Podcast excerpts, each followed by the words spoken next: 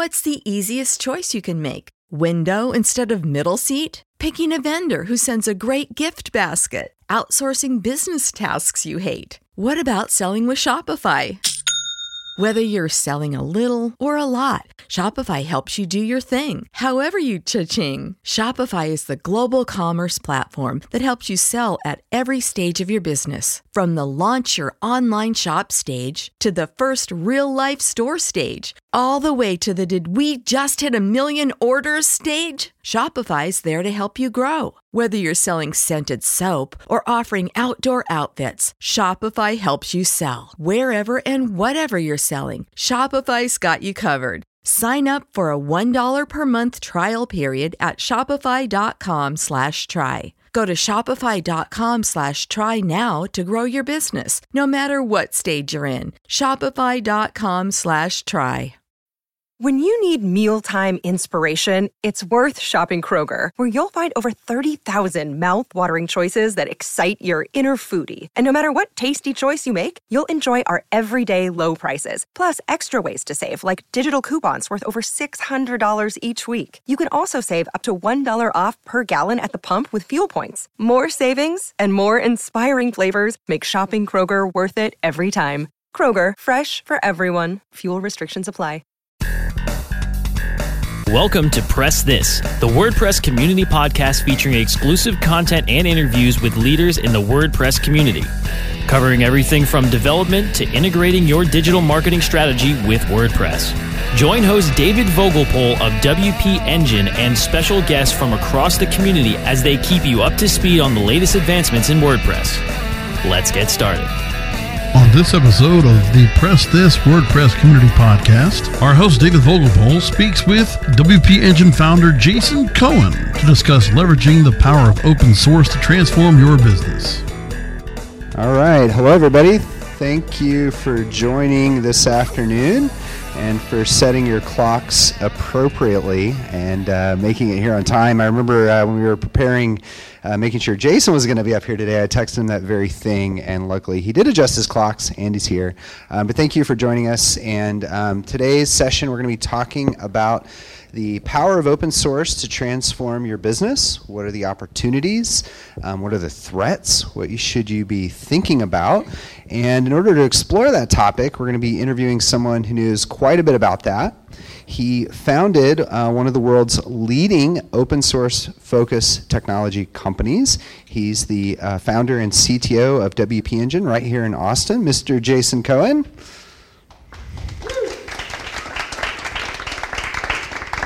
You got to clap for Jason. He's going to be sharing some really good insights here today on open source. So, this session is going to be a little different than others you might be attending this week. And the main difference is we're going to be recording a podcast live during this session. So, there's some mechanics to this, and I'm going to explain how it's going to work. So, in a few moments, I'm going to intro the show to the audience, those listening to the podcast recording. So, you're going to hear some of this stuff all over again. Um, but it is a recording, but I do want to encourage you don't feel held back to clap when appropriate or laugh if Jason happens to say something funny. Um, please just happens to. Jason's actually kind of funny, um, but yes, don't feel free to hold. Uh, don't don't feel like you need to hold back um, to react to anything going on. Um, we are going to have some Q and A at the end. Um, I will pass the microphone so people on the podcast can hear it. Um, if you don't want your voice on the show, if you don't want your name on the show, don't grab the microphone. Um, so that's pretty much it, and we're going to go ahead and get started and kick it off. And so I'm going to pause for a moment, and then we're going to break right into the show. So everybody hang tight, and here we go. Hello, everyone, and welcome to the Press This WordPress Community Podcast on Webmaster Radio. This is your host, David Vogelpohl, and I'm here in Austin, Texas during South by Southwest for our very special episode interviewing Jason Cohen of WP Engine. Jason, welcome to the show. Thanks. Great to be here.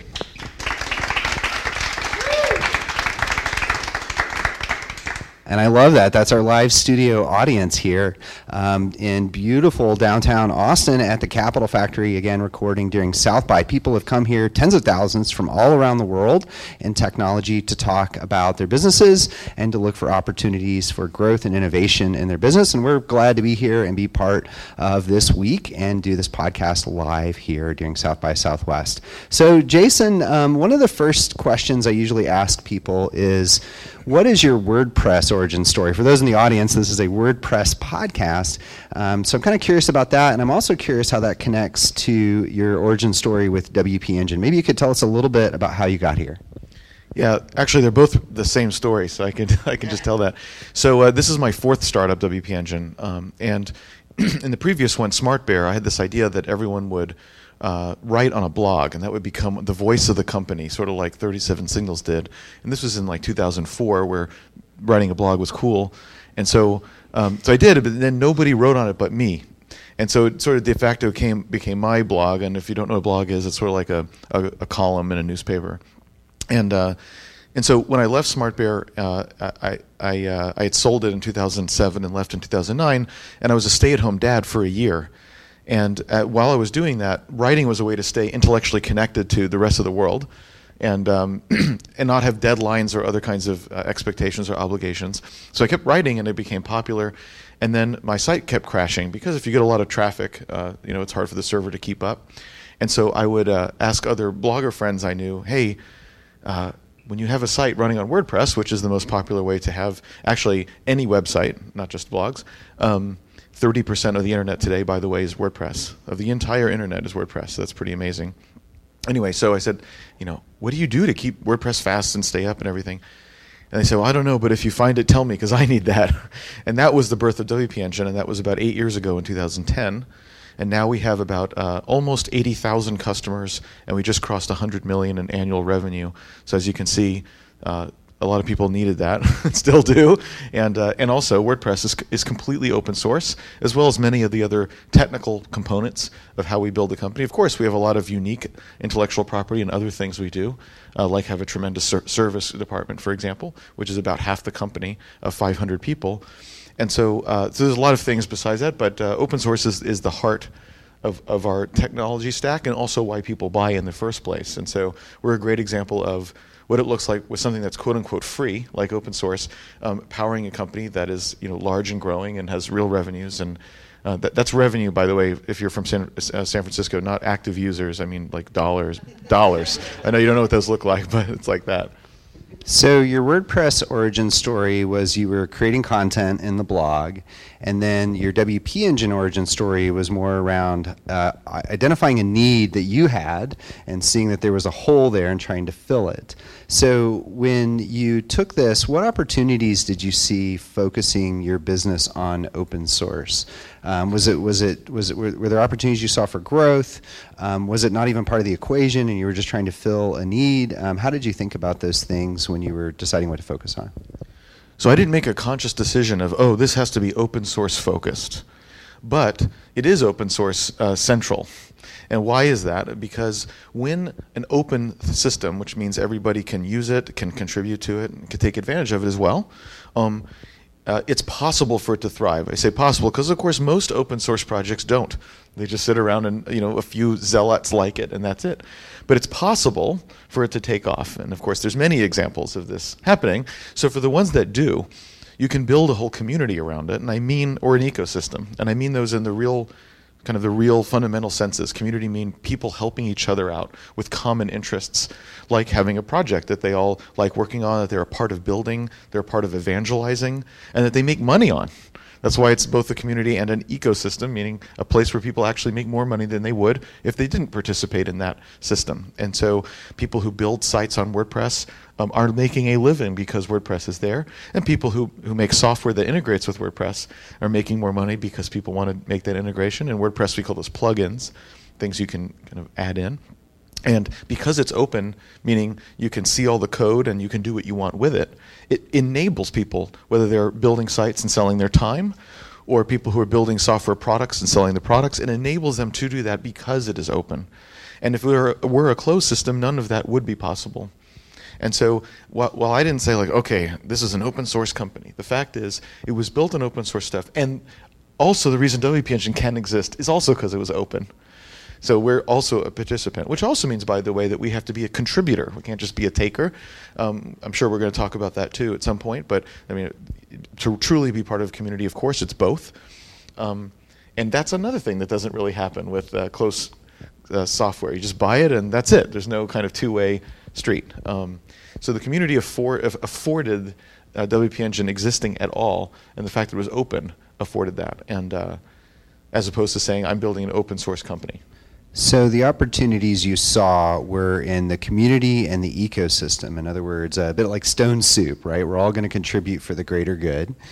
And um, I'm guessing one of the other opportunities was that you know your customers didn't have to spend millions of dollars on licensing, like uh, with Sitecore or something similar to that, uh, a content or a um, digital experience platform or content management system, proprietary.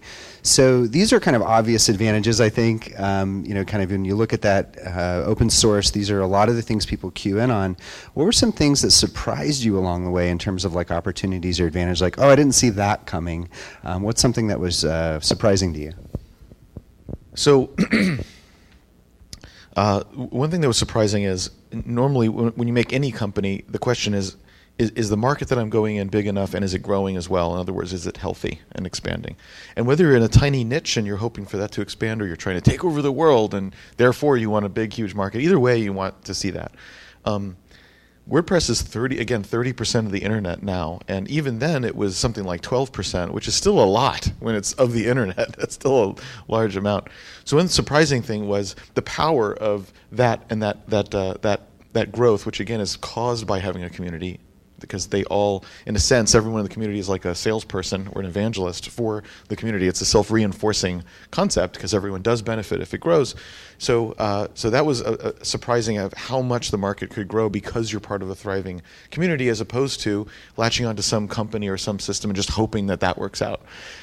Another surprising thing was a lot of people say things like, "Well, open source must be less secure." Because think about it, the bad guys can just look at the code figure out how to exploit it and then exploit it. So that's very logical, and, and of course, bad guys do that. That is what bad guys do. So the surprising thing, I think, for many people, me too, is is uh, uh, yes, but also everyone else can do that to make the code better ahead of the bad guys. And when that happens, everyone can get the code immediately. One of the things I think we all now know, looking back over the uh, the various public breaches over the even just last one year, not to mention you know ten years, um, is that it's constant. There's always stuff happening, and the only question is, are you being told? Like Yahoo knew about the, the half a billion accounts years ago. We only just found out because of Verizon, right? Like otherwise we would have never found out. So what is lurking there? And the answer is many things. And with open source, the difference is that we can find out what they are and fix them. And when it's closed, you don't. You just get an update from Apple and it says various fixes. And you're like, hmm, I wonder what's in that. And so, uh, whereas with open source, you know. And so, you know, they say sunlight is the best disinfectant. That's true. Of course, that's not automatically true. You have to be you know, vigilant and purposeful about seeking that out. And of course, the WordPress community is. And so, WordPress is one of the most secure things you can get.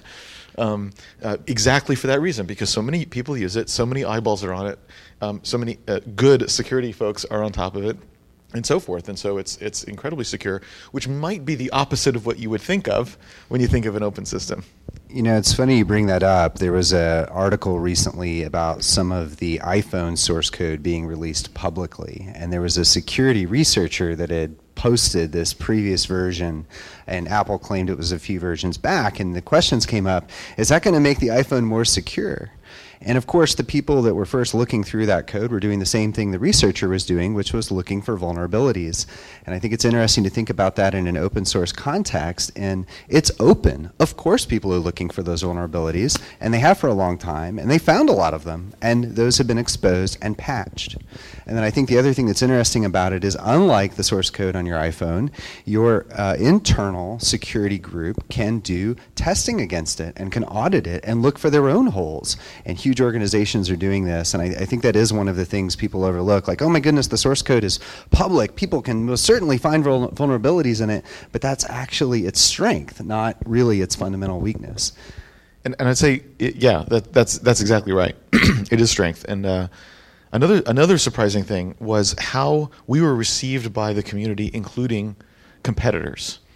I mean, in most markets, you of course you expect to enter the market and then to immediately uh, fight, fight over customers, fight for attention. Like it's a battle, right? Like everyone's fighting over the whatever the size of the market is. Even if it's big, we're still fighting over people, right?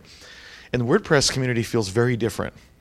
Um, once you have a community that, where the culture is that of openness and sharing, um, you may not fight in just the same way. So, for example, it's really common in WordPress where some new company comes out with a plugin or a new hosting company. I mean, after us, there's been dozens of companies that are competitors, and it's amazing to see the reception that they get on places like social media or uh, or events or on you know prominent um, news sources for the for the community, it's always positive, and you can always see the com- their their competitors saying, "Hey, welcome. WordPress is big. Thirty percent of the internet's a lot of people. There's room for everybody. So welcome. Come on in." And that is the normal thing that you see in WordPress, and um, that's surprising because that's not how markets normally work. But now part of that is because the market's big and growing. If it was small and shrinking, I don't know that you'd get the same reception.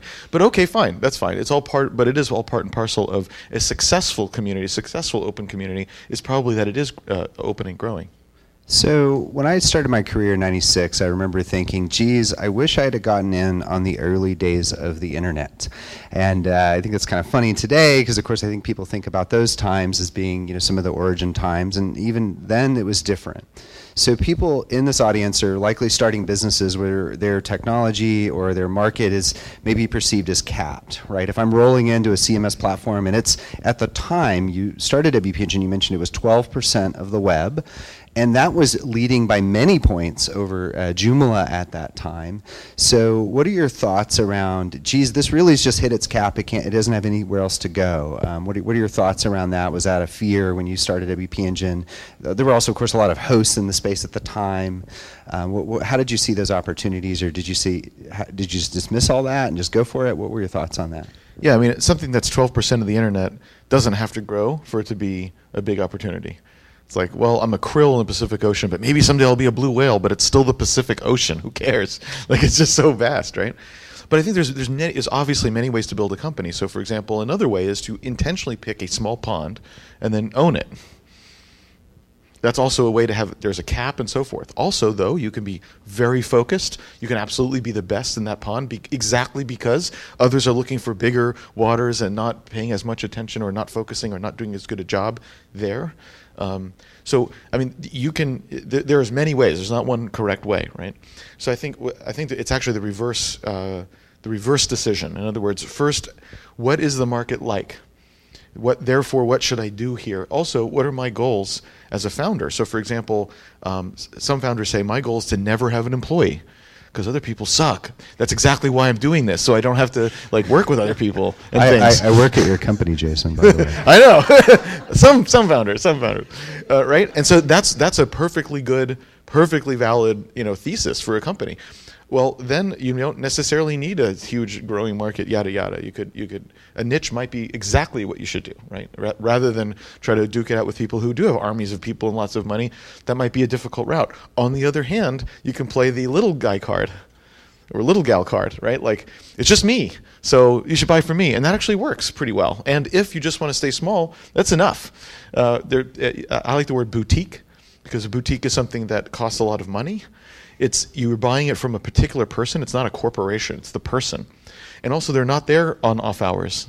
Just sorry, there's no tech support. There's no phone. That's how a boutique works. They're, if they're not at the shop, they're not at the shop, right? And so, a boutique is a great way to charge a lot of money, have it be personal. And there's no big company in the whole world that can compete on those terms with a boutique. A boutique is also not a multinational company, right? And it's and it's a perfectly great company. So again, um, I think it's it, instead it's it's like what kind of company do I want? What do I want as a as as a found, found, founder or a founding team uh, person? Um, then what sort of markets do I need? So on the other hand, if you're like, no, I I want to. If I don't have a billion dollars of revenue in 15 years, it's going to be a failure. Like, okay, well, then you can't have a teeny tiny little niche that's shrinking. Like that's not that's not compatible, right?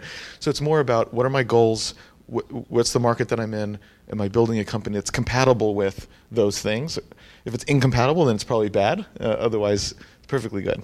Okay, very interesting thought. So, to get us back to open source here for a second, we talked a little bit about the opportunities you saw with having WP Engine be focused on open source, one of those being uh, the community and the ecosystem. Now, I talked to quite a few people uh, who are evaluating whether to use open source in their technology stack or not, and they have a whole list of uh, concerns. Security was one which you touched on. Um, you know the the evolution of the framework itself can sometimes be worrying like oh my goodness is it going to change in a direction um, that's not in line with my business. So i'm just curious like what fears did you have starting a business focused on open source and were those fears justified? So i definitely do not think uh, open source or its direction and so forth should be feared any more than a closed source platform. I think just building on a platform comes any, of any kind comes with um, things that you could maybe fear. So let's talk about those in a, just a second, but just to address the open source component. Like, uh, well, what if WordPress went in some direction that were incompatible with us? Well, what if we pick some other platform and that company that's managing that platform took it in some other direction? Um, everyone who's built an app on top of Twitter learned that when Twitter turned off the API. So like it's not like that doesn't happen. like the, things change. Period. It doesn't matter what kind of company it is. So like the fact that it's open source doesn't matter. Now some people say open source is better here because uh, let's say it goes in some direction you don't like. Well, you can fork it and you can keep going in some other direction.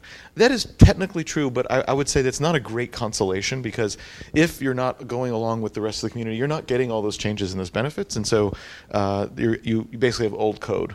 And uh, that's better than not having it at all. So that is incrementally better than just being left out in the cold. So, for example, if a company that you're dependent on actually goes out of business, that could take down your business.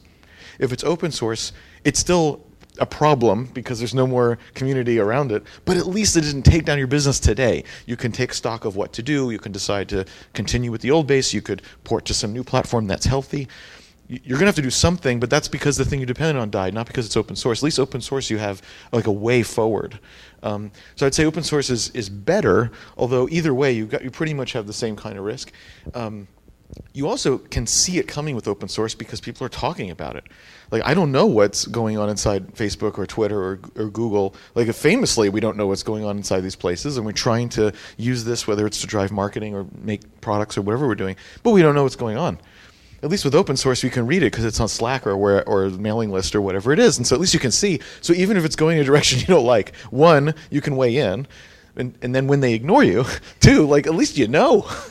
You're not just surprised when some API disappears or whatever, right? Or they enter some market that it hurts you, right? Because it overlaps you or what, or it's not relevant to you. So it's still better to know. So I think it's incrementally better just to have that visibility and that control. But ultimately, you do still have a risk. But that's true of any uh, technology, or it doesn't even have to be technology company, but any company, the, the major things you depend on that are critical for the thing working. Of course, if something goes awry there, that's a risk, and, and, and you have to just know that. And um, early on, you don't have time to do anything about that. It's just tough. It's just one of the risks of doing a company. Twitter turns off the API. Oh well, that was it. Um, over time, though, you can decide to de-risk that you can decide to invest in de-risking it. So, for example, you could say, well, we get all our data from these from this one source. Well, early on, that's all we can do. But you know, when we can afford to, we might add on two other sources, and that way, if one of them fails, the whole company doesn't fail. So, we, uh, uh in fact, all companies do this in marketing. Usually, you unlock some marketing channel that works really well, and that gets the company kind of going. And then you start experimenting with other marketing channels, et cetera. At some point, it's extremely brittle to just have one marketing channel because they're fickle, as we know. And so eventually you want to have uh, many channels, and then when one declines or dies or whatever they do, that doesn't take down the company because you've got um, robustness through a variety of things. So the same thing can be true of the tech stack. So today, for example, we're on multiple clouds. So if prices change, services change, for example, this Intel chip thing made a lot of things slower, but not equally so among our different uh, infrastructure providers. So that was interesting. And since we're in multiple places, we could do something about that. Um, so, um, but early on, we were only on one because who can afford to, uh, you know, do all multiple things early? You're just trying to not to die yourself, just trying to find customers, you know. So it's inappropriate early on to get too wrapped around the axle about these things, and then later on, though, you can decide I don't like that this thing, I'm so dependent on this thing. That makes me uncomfortable. Now I'm going to invest in, in, in de-risking as opposed to maybe growth in that particular area. And then and that becomes, as the company matures, that becomes more and more important that you are protecting in a way the thing that you have, um, not just trying to grow. Um, so that comes later. But is that different from open source or closed source? Like, I, I, I, is it any more dependable to depend on Google's APIs for Google Analytics or Twitter's APIs than uh, than some open source thing? I don't think so. I think it's just a risk, and and that's it. It's interesting to hear you speak about it in that way. It was just through my mind mentally listing all the companies that have been that I've been involved with uh, one way or another that have been impacted by these kind of surprise changes. Um, Twitter um, getting rid of their fire hose, um, one of our vendors recently losing their data from LinkedIn, um, the publisher impact to the recent Facebook algorithm updates, um, people that have basically put all their eggs in one basket with no visibility into the future of, uh, of what's changing and no ability to control what happens. Uh, I agree that I would not recommend forking open source projects like WordPress because you lose the community um, and the ecosystem. Um, but it is interesting to note that you have that control. So WordPress certainly changes. Um, it uh, goes through different small evolutions and large evolutions. So how does WP Engine react to that? You know, if, if you know if, if the WordPress core is the Twitter fire hose or air quote for for WP Engine, if it's the technology we're based on, then how does the platform itself change and evolve with the changing ecosystem? So there's two things. One is kind of swimming with the stream, and the other one is realizing that that stream is not uh, the whole story. So I think if the if if our company were only just were WordPress, um, then that would be a, a problem because whatever happens with WordPress, we're just sort of victims to whatever that is, and hopefully it's good. Um, so when you're building a company using open source tools, that's what you have to think about. I'm using open source tools and systems, ecosystems to actually do whatever my company really is. And you have to have some identity that's not just the open source stuff that you're using. That's that can't be your identity. So for example, we are we help our customers win online. And that means many things. Some of that means managing their content with WordPress, building their content with WordPress. But um, things about uh, uh, the enter- being enterprise grade around that, being scalable, secure, and everything, that might come from tools outside WordPress. We block, for example, 100 million malicious qu- requests a day across our platform, and none of that is inside WordPress. That's stuff that we built around it. Or analytics, we built on top of WordPress and Google Analytics as opposed to inside of it. Um, or developer tools for people who build WordPress sites. We, we make tools, um, even though that's, that's uh, outside of WordPress itself, um, to help people make the sites. In other words, our identity is to help people be successful in, in building and launching sites, and that means things like what I just listed, uh, as opposed to it being WordPress. Right? So that's true of any. That's just an example. Is obviously it's true of any company that, that Twitter or WordPress. That's not that's not the company. You have some other thing you're trying to achieve for your customers, and you have things you're building. Open source is part of it. So one is to realize like you're not open source, or you're not the open source community. That's not who you are. You're something else that you're a part of. So that's number one. And number two is, but to the extent that you are involved in those open source projects, then you should be part of that. Part of that means going along and sometimes disagreeing and committing to things that change, or maybe maybe being involved in making those changes you know get, get involved enough that you're you're influential because you are contributing. That's another way. Um, but, but again even if it's not what you want like okay but that's part of being in a community and it's again not different than in closed source at least you have visibility in it. And so even participating meaning in, in the, like in, in our case with wordpress writing code that goes back into wordpress even that our competitors get or other free things that people can download and put in if they want to which in wordpress is plugins. Um, or uh, um, some of our folks in tech support answer tech support email, uh, questions on online forums or we contribute to the documentation of WordPress. We also sponsor uh, events so people can learn about WordPress. And it goes on and on of like all the things you can do to help. It's not even just writing code, right? Um, to help that community. So I think you know get involved in all those things, and then that also helps you be influ- influential only because you are in fact an active member of the community. That's why you've earned it, and. Uh, and then also realize like that that can't be your company that you're just the, the project. So you're, you're, you look at it as swimming along with the stream, meaning that as the project evolves, leveraging those strengths within your business and your technology stack, looking for opportunities to fill holes or uh, maybe wrong word, but shortcomings in the stack, opportunities to, in WP Engine's case, create products and services that fulfill that. Stay tuned when we come back. More with David Vogelpohl speaking with Jason Cohen, the founder of WP Engine, after this. Time to plug into a commercial break. Stay tuned for more Press This in just a moment. The Web Marketing Association is now accepting entries for the 2018 International Web Award Competition. Web Marketing Award winners receive an image plaque, certificate of achievement, higher visibility for your company, valuable feedback from our expert judges, and links to your site from the highly ranked Web Award site. Visit www.webaward.org to nominate your company, site, or organization. Deadline for entries is May 31st, 2018. Go to www.webaward.org and sign up today.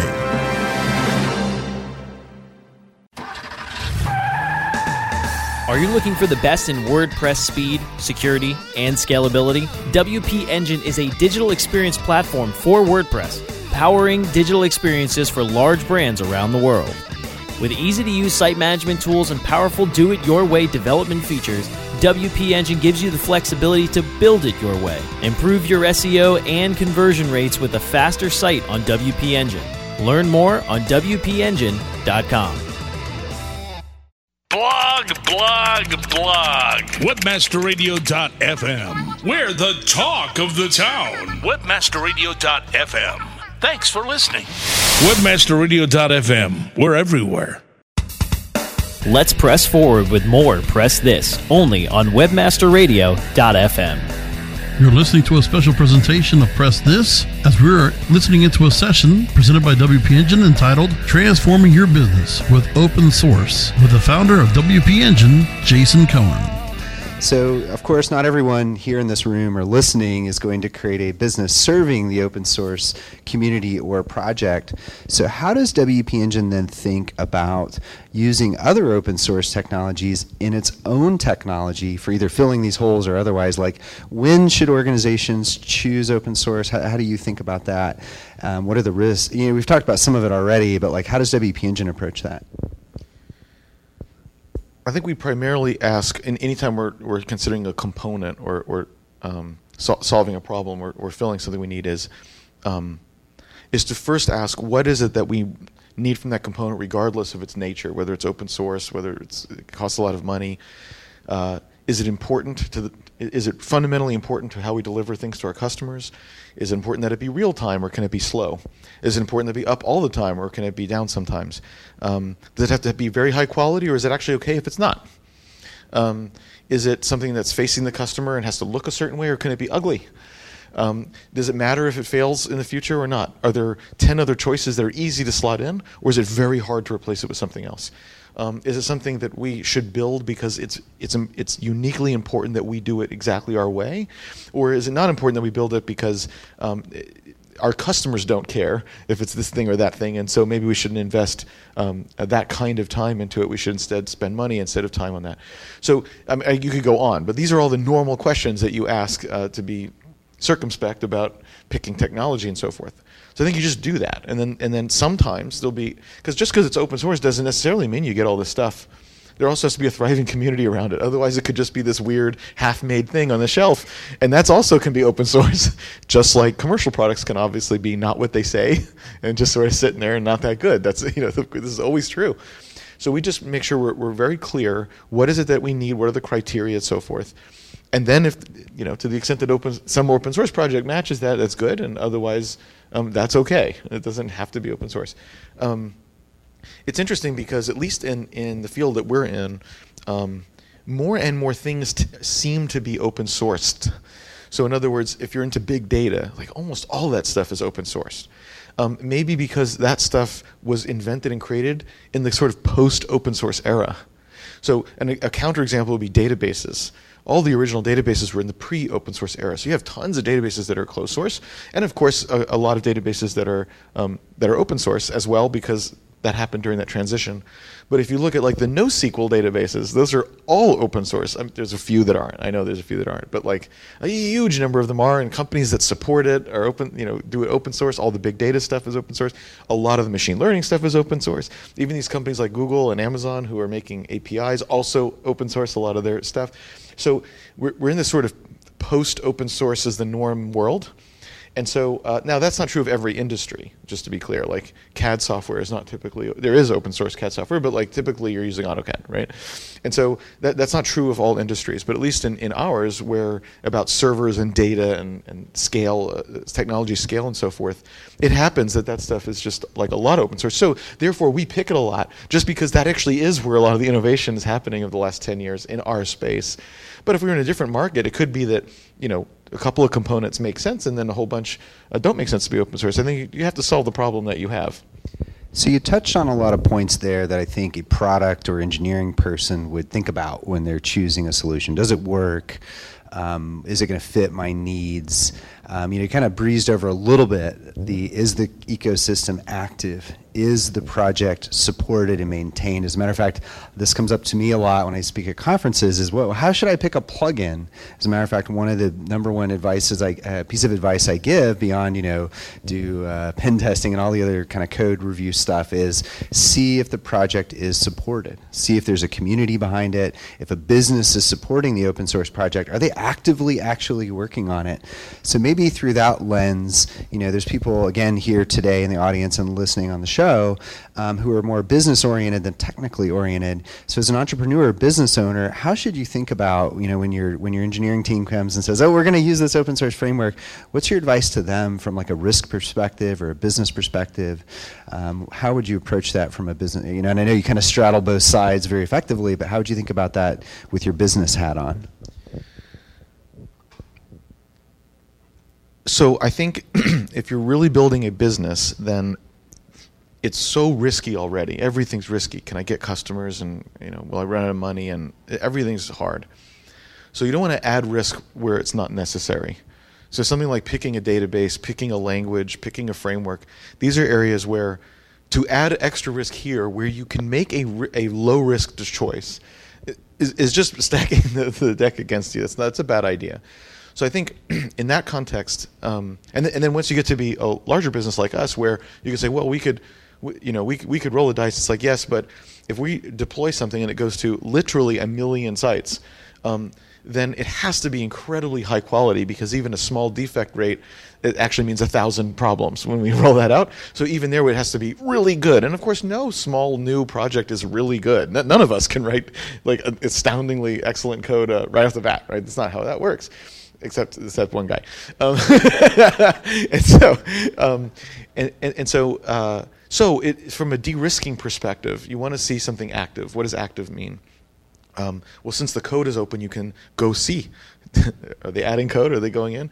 You can read the code. Does this look organized, clean, documented? Are a lot of people contributing to it, or just one heroic person? Because if it's one heroic person, we all know if they get hit by a bus or get a real job or whatever, like that could be the end of the project. So you, you want to see lots of people that are part of it.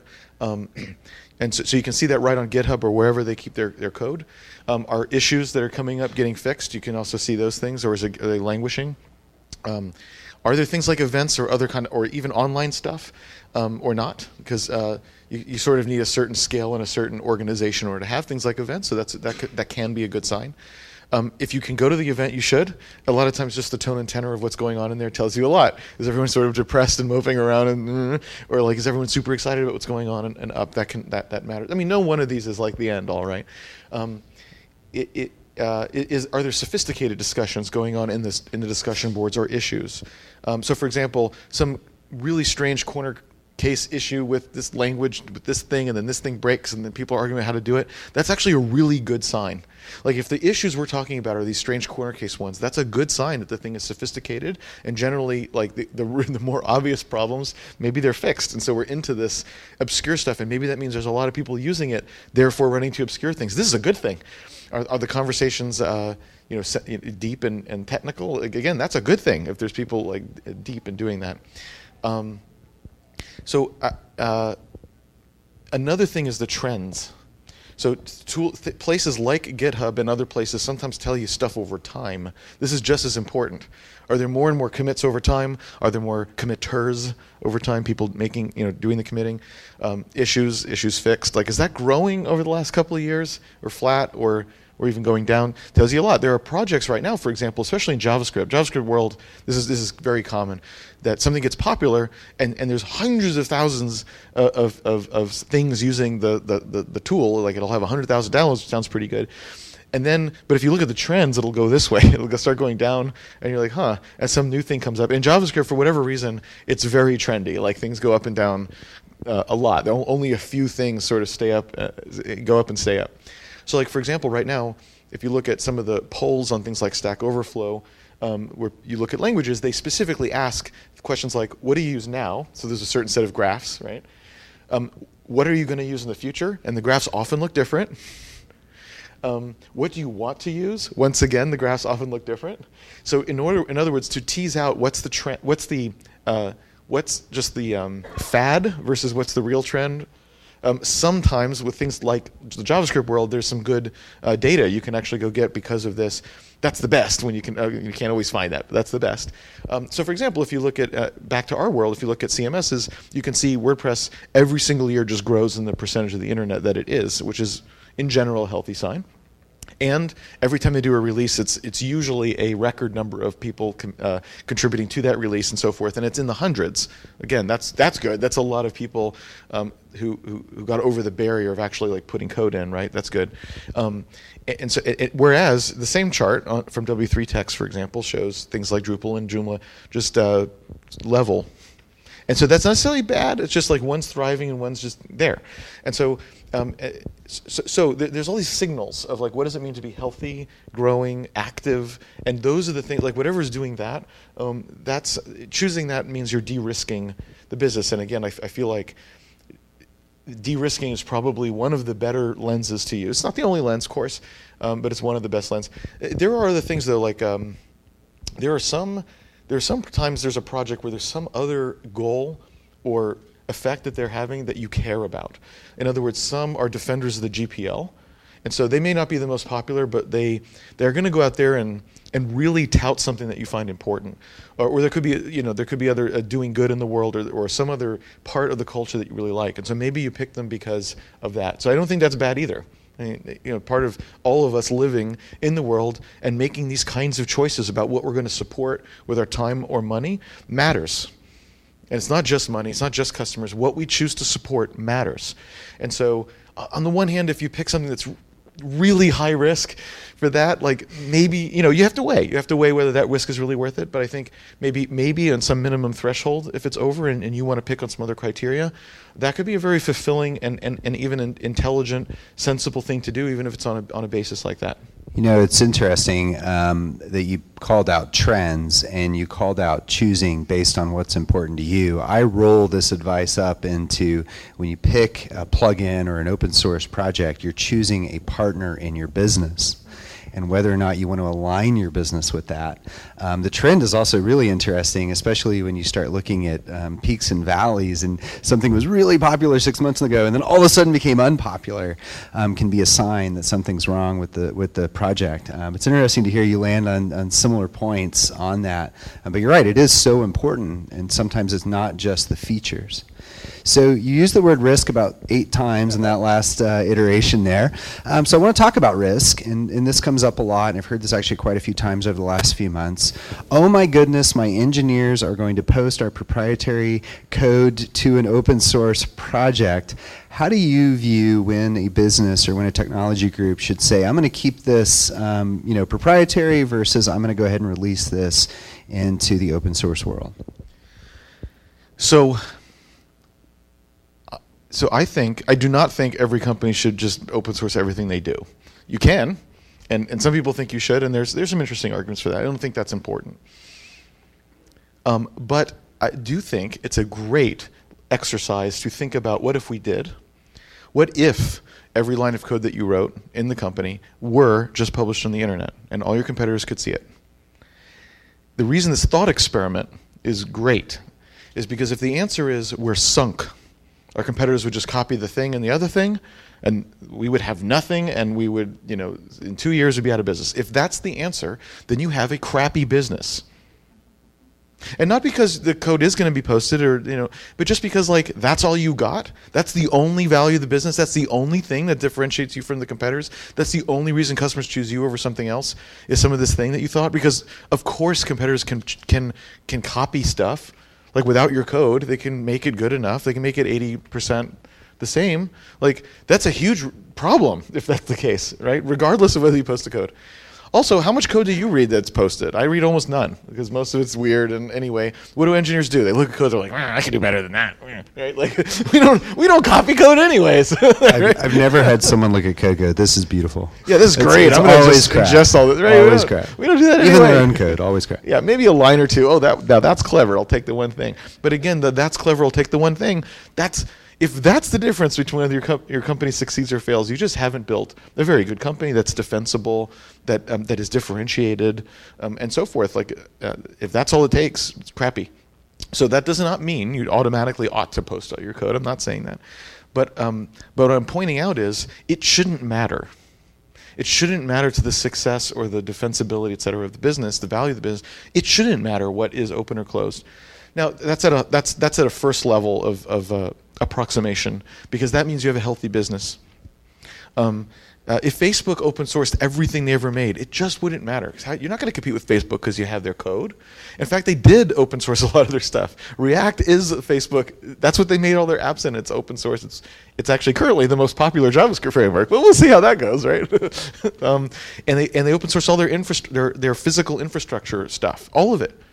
Uh, E- Elon open sourced all the battery stuff.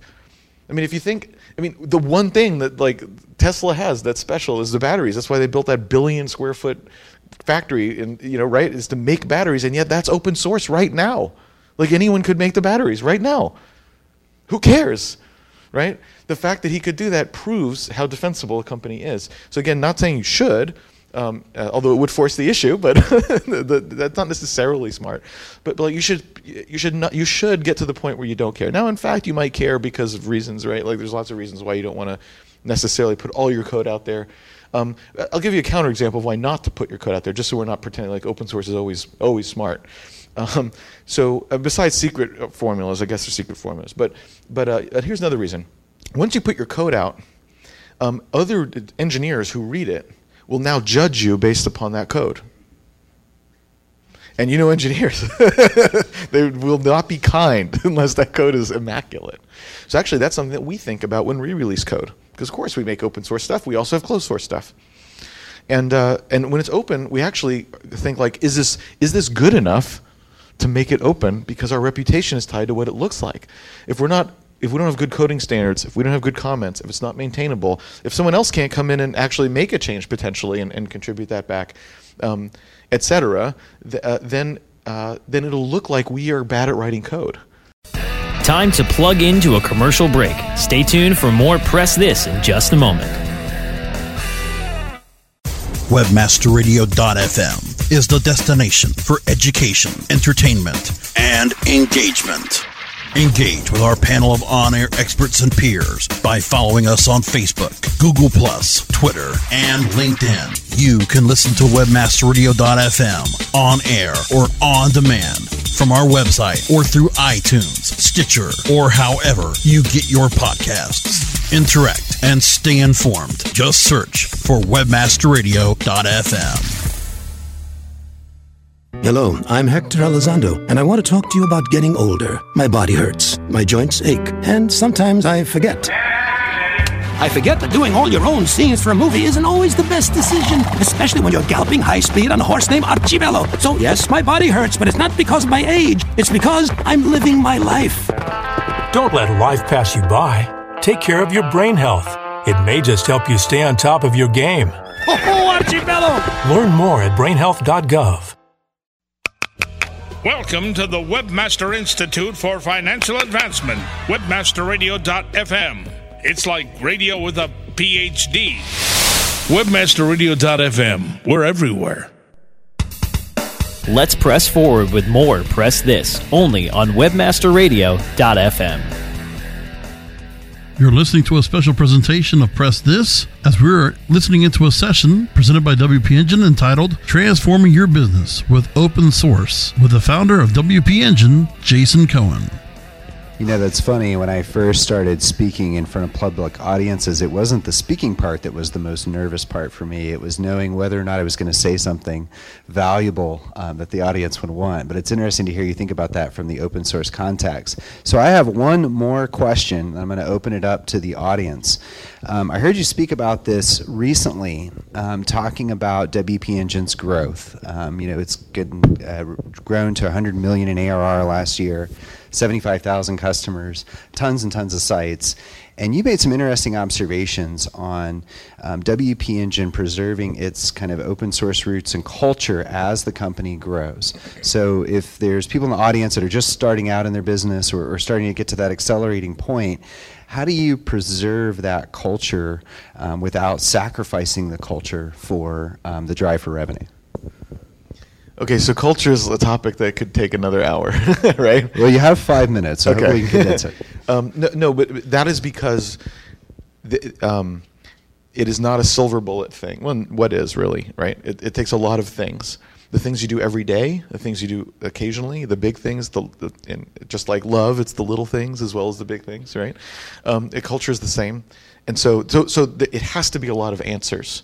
Um, and you have to be ever vigilant about what your culture is. So the first thing is to know what it is, which means you have to write it down somehow, usually in the form of values or something like this. And and, and, the problem is that's usually where it ends. The values go on the wall, and that's it. like, and then everyone knows, eh, whatever. That's I guess that's our culture. But of course, it isn't. Culture is what actually happens.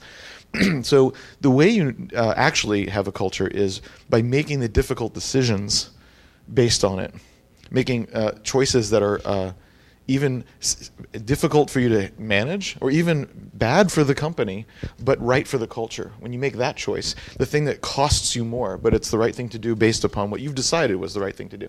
An example is social good. You know, Patagonia does a million things um, because it's part of the culture. Not be, obviously, doing each one of those things costs them more money.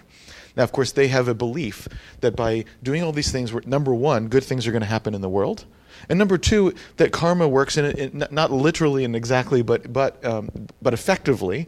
In that, hey, if, if, if we're really doing great things for the environment and the world, then people want to buy our stuff and overpay for it. By the way, so that those things happen, and they do. So in that in that in that indirect sense, the karma can work. So when you have that kind of belief, then you can live those things. So for example, in Patagonia, at Patagonia, um, it, you get bail. The company will bail you out of jail if you get arrested for doing something to protect the environment. Um, and so, like, like this is an example of like what, what does it look like to like, but that could be anything and anywhere in the world, and it could be expensive. And uh, it's like, right? No, we don't care because that's what we're doing. So uh, you know, it can be it can be big choices like that or little things. Um, so WP Engine, for example, one of ours is is uh, uh, do the right thing, and we have a whole list of what we mean by that. So it's not just a phrase. We we specify what what that looks like. Um, so, for example, one of the things is just to be just to show you that it's not bullshit. Um, is if it's right for you, and it's right, it's if it's right for the customer, and it's right for the company, and you're proud of your decision, then you can change your mind. Then, then you've done the right thing. It could be a mistake. You could even decide it yourself it was a mistake, but you'd still do the right thing, right? So we, these kind of things where we define what we mean. Um, so should we give a refund to somebody that's way more than we need to and also costs us five thousand dollars? Is it doing the right thing? Are you proud of it? Is it the right thing for everybody? Is, is like never mind where our policy is. Is that the right thing to do? Yes. You see, so when you make a choice that costs the money, the company money, right then, that's living the culture. Or something difficult like um, making a PR announcement that hurts the brand, but it's honest. And the first thing we should do is be honest with our customers and immediately, which we've done in the past. So there, there are these uh, moments, or what you, of course, it's what you tolerate, the behavior that you tolerate. If, if someone's great at their job professionally, and but but they do this and that, and you tolerate that, again, you're choosing you're, you're, choosing against the culture. Um, so there's, there's many forms in which that can take. Um, and, and also celebration. A lot of times we talk about penalty. We should fire the assholes. Uh, that way, in culture, you know, oh, we have to give a big refund. Okay, you know, these are these are the negatives in a sense, like a, a negative case but there's also celebration, the positive case. And so, uh, for example, something we do every day is um, when you're a new uh, uh, employee at WP Engine, you get a, a, notepad with a th- that's a, a, a hand going like this. It's like a post-it notepad like this. And what you do, they're high fives. And when someone does something, anything that you just sort of like, you can put from, from so and so to so and so, thanks for helping me with the thing. It doesn't have to be, it's not formal, right? And we put these on the wall. And so by the end of the month in the, in the kitchen, it's just this wall of these high fives of people just helping each other, doing whatever. And then we take them down and, and read a few of them and give out little gift cards. The, the exact stuff is not material. The point is that we're celebrating people who are doing things like doing the right thing. Um, celebrating is just as important as, as you know doing things when they're hard. They're all all of it's part of, of culture. And again, like we go on and on about about that because it's hard um, to, to value that over other things. But our belief is that if we believe in these things, that that success is born out of a team that wants to do these things. And in fact, our fourth one is best is uh, built to last. So in other words, one of our cultural values is to to, uh, to build a company that is robust and lasts. And, and that can mean many, things. And our fifth one is committed to give back. And that's where the open, for us, that's where open source um, most obviously slots in because we gain so much by being part of these the communities. Um, not just WordPress, uh, many things, Linux and MySQL and Nginx and just all kinds of things, right? And that, that we want to participate in and give back to um, as well as Austin and London and Limerick and all the places that we're in and the, the physical places we're at. So that giving back, of course, in, in, communities means many different kinds of things. We're of course talking about open source, so okay, we'll focus on that. It means a lot of things, and so we, it's right there in our in our in our values, and thus we do things there uh, a, a lot. So to kind of sum all that up, you view the culture as a pillar and driver of growth, not an asset to be traded for more revenue. Right. With a great culture that's true, you'll attract and retain talent because we're doing this for a bigger reason than just revenue. And you know these things need to be organized in a, in a way that does make a company because it's not a charity; it is a company. Even if we give a, a lot to charity because of the value which we do, but still, as a whole, it's not sustainable if it's not making money. Of course, right? This is not it's not going to last if it's not doing that. So of course, but the way we're that that should be an outcome That should be an outcome, and the value should be help us understand how we get to that outcome. And and yeah, it's true that we sort of just have faith um, that this plus trying to be intelligent about what we do and our strategies and stuff will will, will have a good outcome. Of course, but isn't every company in, in, in some level has to have faith that this product is going to be needed by a lot more people than are using it today? like, and and we're going to be able to hire a bunch of people that want to work here. I guess like all this is an element of faith, obviously. And so at least though we'll know that we're doing this stuff in, in getting there, and that that's good because no matter what happens, we can sleep well at night, going, okay, but it, no matter what, at least we did we did it. We did what we feel we're proud of. In, in life, like what else? There's not a whole lot more you can sort of ask for from life. It's like I feel like I didn't waste my time and did something I'm proud of and did something that I, I think I hope was a net good in the world. I mean, other than that, I'm not sure what else you can expect. Well, I really appreciate those thoughts. So we do have time for uh, probably two questions here, running short, short at the end here. Um, I'm going to bring the mic to you so others can hear you on the show. And uh, go ahead and grab this gentleman here. You can ask a question of Jason. Thank you. So, hi, Jason. Fellow Austinite, congratulations on WP Engine's success. Uh, you talked, you touched on this earlier when you said, eh, maybe there's sometimes you don't want to open source, like if all the code is scary or something someone could judge. Do you have any good examples of companies of of products that are mature and have decided at a later date that they wanted to open source and, and either you know success stories or cautionary tales from there because that's kind of deciding after the fact versus at the start is is, is fairly different, right? Yeah, it is. Uh, yeah, there's lots of examples. Um, Sun open sourced everything, a multi-billion-dollar company, and they open sourced Java and then Solaris. And now, Sun has other kinds of financial issues, but they were having that before they open sourced it, so that's not as a that's not a cause.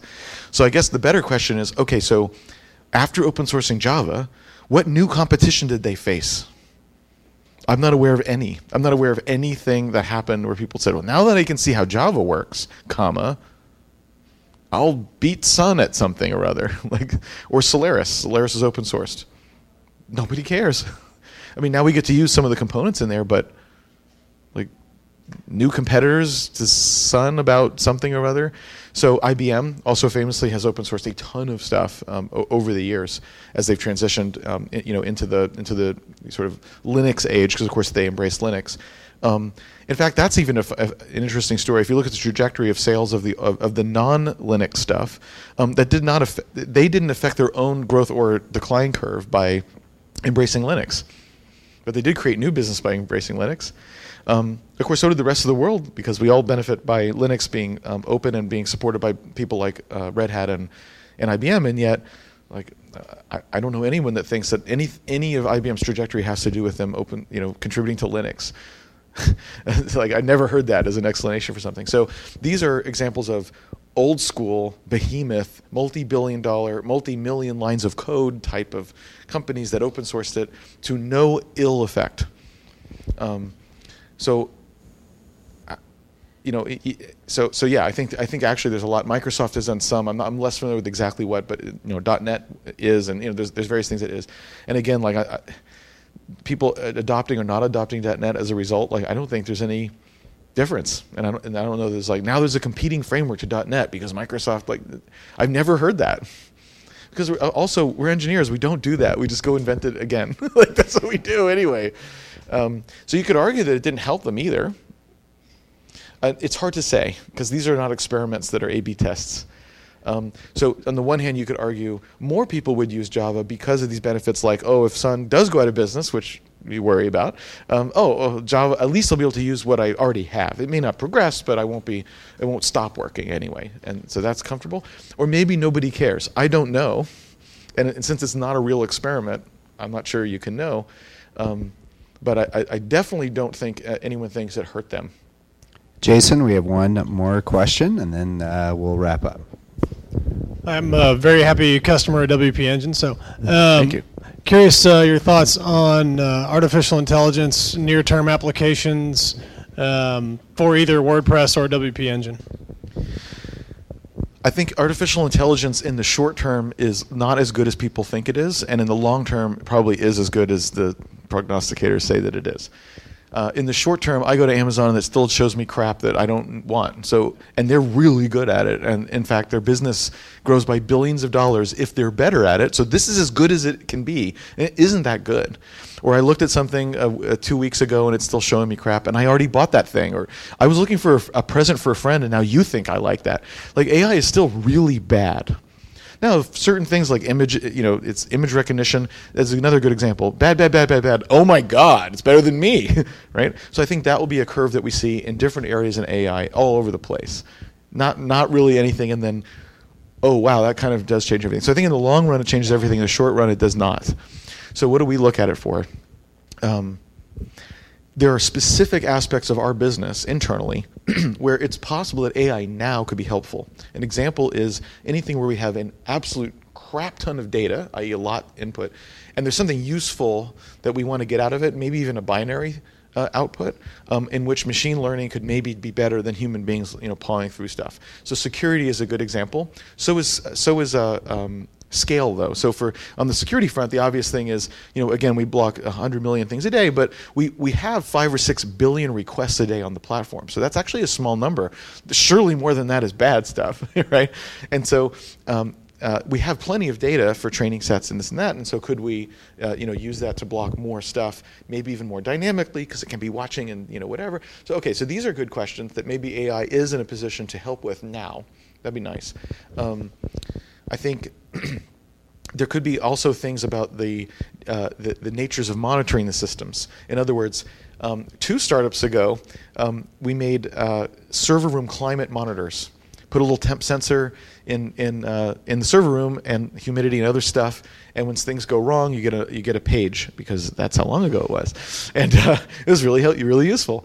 Well, one of the things we learned was when you put temp sensors in things like the return vents here, um, you know, you see the AC cycle on and off, right? Oh, it gets a little warm, then it gets cool again, and it just does this little thing. Well, and it has this nice little pattern normally, and uh, then you start seeing these weird jitters in the thing. And what's that? And that's the system that needs maintenance. Now, if you don't do anything, it'll just break, and you have to you have a, a an event that you know, oh no, and something has to shut down, and there's emergency crap, and people are on the weekends. Or if you know that a maintenance event is maybe coming, you could plan it, and it's not the weekend, and you could tell customers, I don't know, whatever. Of course, it's way better if you can mitigate it, fix it before it breaks, and go back. The data shows you that in in that very simple example. Um, that is that kind of wave pattern that changes that's exactly the kind of thing machine learning is actually pretty good at even now right? So imagine that but for our 7000 servers and whether it's requests and latency and disk and blah blah blah, blah you can imagine a lot of these numbers. Where something like that about proactive maintenance or other kinds of you know other kinds of intelligence which a human being cannot process all those streams that could be really uh, helpful for us operationally. So it's another example that maybe there's some something to be to be seen there. Another one might be in support not doing robo chat i don't think we're there but the reverse. What's going on with our tech support? We, we, we, we do um, many tens of thousands of just chats a month not to mention tickets and phone calls. So could we learn more about what is going on? Are there patterns that um, that aren't just being tagged by a person that we could learn and then oh you know we, we should add a feature for this because people are asking for it in a way that's more subtle than the, than the most obvious things. That's a little harder but possible. So those are just some examples of how we, we think about uh, could could ai or machine learning be useful today. Um, then for our customers there's things like personalization or other things that the website might you know ultimately you want a website that has a special experience for everyone that comes that's individualized for them. Again i feel like the technology there is not good enough. Uh, it, it, it's good for some things, and we do it on our own website, but it's not, you know, a magical thing where there's a robo concierge for every person that's really smart. Like that's not the case, right? Um, but that's a goal. I think it's a goal for the whole, you know, world, the whole marketing world, is, is to have that. So to the extent that we want to be part of that, which means working with partners or having our own views, of course, bringing our own data to the party. There's lots of other data out there that we don't have, so it's probably an amalgamation of data and ask like, together can we do something useful with all this? Um, those are the kind of things that we're interested in in terms of like how could we how could we use some of these things for our customers benefit as well? Jason I want to thank you so much for joining us for this episode of Press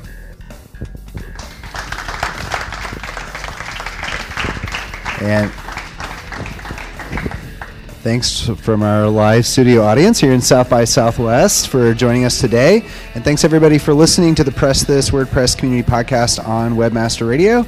As always, you can subscribe on iTunes, iHeartRadio, or download episodes at webmasterradio.fm. Look for Press This on the left hand side. Thanks everybody and have a great day.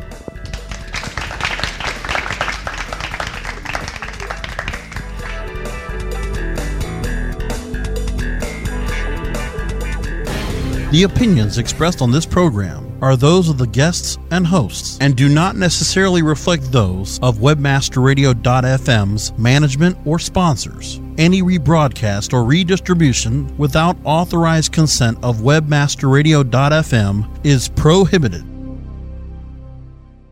You know how to book flights and hotels. All you're missing is a tool to plan the travel experiences you'll have once you arrive. That's why you need Viator. Book guided tours, excursions, and more in one place. There are over 300,000 travel experiences to choose from, so you can find something for everyone. And Viator offers free cancellation and 24 7 customer support for worry free travel. Download the Viator app now and use code Viator10 for 10% off your first booking in the app. Find travel experiences for you. Do more with Viator.